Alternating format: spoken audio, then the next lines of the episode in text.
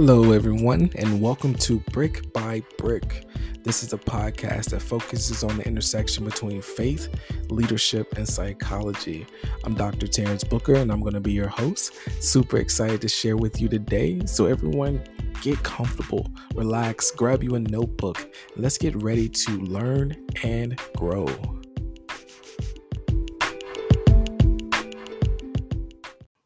Hello, and welcome back.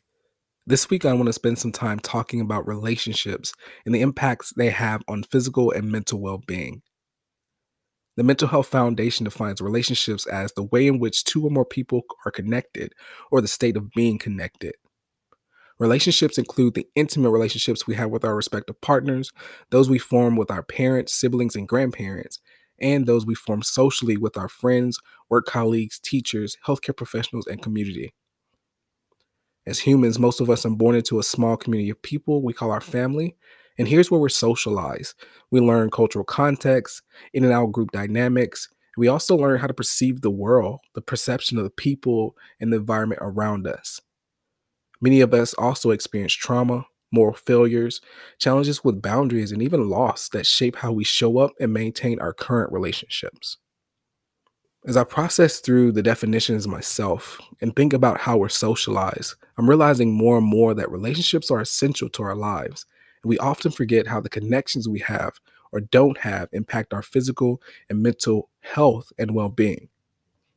The truth of the matter is that during this pandemic, many of us have faced loneliness and isolation, which has led to increased rates of depression and also feelings of hopelessness, many of which were also happening before the pandemic but being quarantined and intentionally having to distance ourselves has magnified these things. And it's also been harder to escape with outside distractions as it usually would be. Connecting with other people serves as a foundation for several things, including self disclosure, bonding, attachment, closeness, intimacy, and love. But not all relationships are created equal we have to visit the conversation about the quantity of your relationships versus the quality of relationships as well. When it comes to relationship, what matters more? Is it quality or quantity? The more obvious choice is quality, especially if you take a look at your contacts on social media.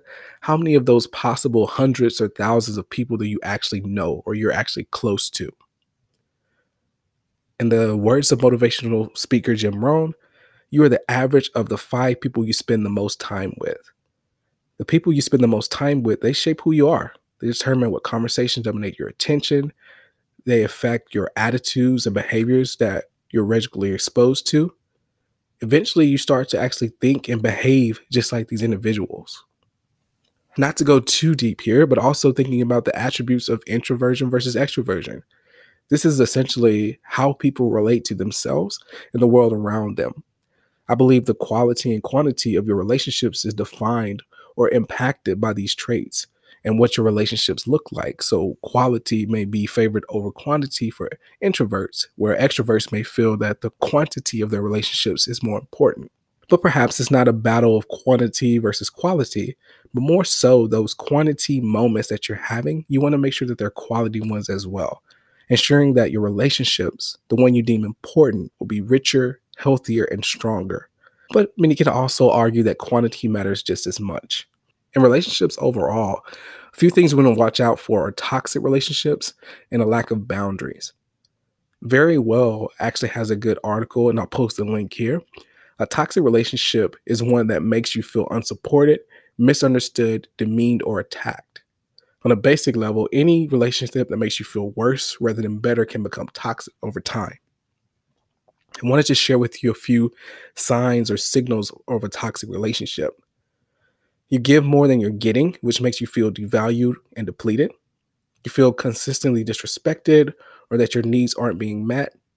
You feel a toll on your self esteem over time. You feel unsupported, misunderstood, demeaned, or attacked. You feel depressed, angry, or tired after speaking or being with other people or other person you feel like you have to walk on eggshells around this person to keep from being a target of their venom. When determining if a relationship is creating toxicity or not, it's important to understand which behaviors are being displayed on a frequent basis and how that's impacting you in the relationship. Again, I'll post that link in the show notes so you can review that. There's a few extra tips on that that I think you'll you'll find valuable. One of my favorite books on boundaries is by Dr. Henry Cloud. It's called Boundaries When to Say Yes, How to Say No to Take Control of Your Life. Dr. Cloud is actually a psychologist who's actually also a Christian. And this book is a combination of modern psychology and Christian ideals on how to improve your mental health and personal growth by establishing guidelines for self care and includes saying no more and also standing firm to your decisions rather than letting people walk all over you. When I think about boundaries specifically, I always ask myself the question if I'm looking at my commitments or the people I'm spending time with, I say, if I'm saying yes to this, what am I saying no to? Or who am I saying no to? We're responsible for actually setting and maintaining our boundaries, and we fail to do so, it's our fault. We can't blame the other people. We have to establish and maintain those boundaries to keep ourselves safe. So, just looking at relationships overall, I just want to end with a quick call to action for you all. I want you to think about your relationships and where are they healthy or where could they be improved? I want to give you a few key steps or insights that can help you build and maintain those positive relationships so you can get those benefits of good health and well being. Number one, give time. Put more time aside to connect with your family and friends really engaging in those relationships, getting to be enriched and fulfilled, and building memories and moments together.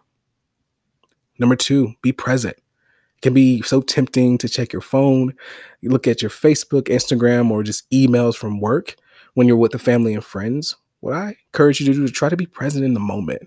Be there with your loved ones, switch out of work mode, and actually get into family or friends mode when possible. Number three, listen. Actively listen to what others are saying in that non judgmental way and concentrate on their needs in that moment. Number four, be listened to. Share how you are feeling. Be honest. Allow yourself to be listened to and supported. Many of us may get into that helper mode or counselor mode where we're helping our friends and family and people around us. But we also need those friends where they don't just call when they need help with something or to process through things for them. They also pause and ask, How are you? And they listen to what you're saying and you're able to share and offload as well. Then, last but not least, recognize unhealthy relationship. Being around positive people can make you happier. However, being around negative people can impact your well being, be harmful to you and the relationships around you. So if you're not leaving happy, engaged, and motivated, but less defeated, depressed, and demeaned, recognize this and actually getting the help to move forward and find solutions for those issues to build better boundaries and have an overall better life for yourself.